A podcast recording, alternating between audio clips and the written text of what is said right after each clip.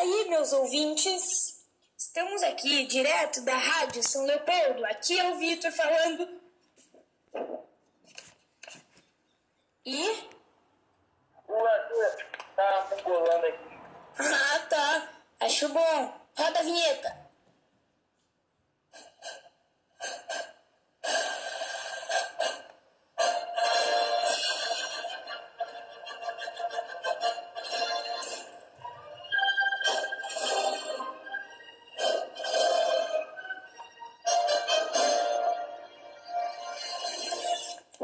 Então, hoje nosso assunto é sobre a paralisação na NBA por causa desse novo coronavírus, não só na NBA, como em todos os esportes, no mundo todo. O que, que tu acha dessa situação aí, Tuta?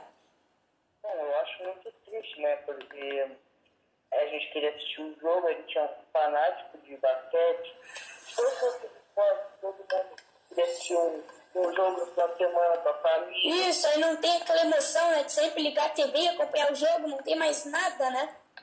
É, fazem uns mas são meio murchos. Uhum.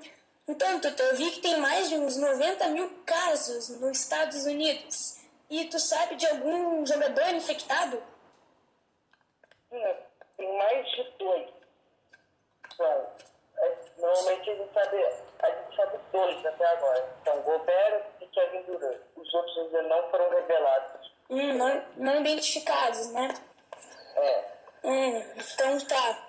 Eu, eu posso até falar que não só para quem joga basquete, mas como todo esportista, eles necessitam de estar em forma física, né?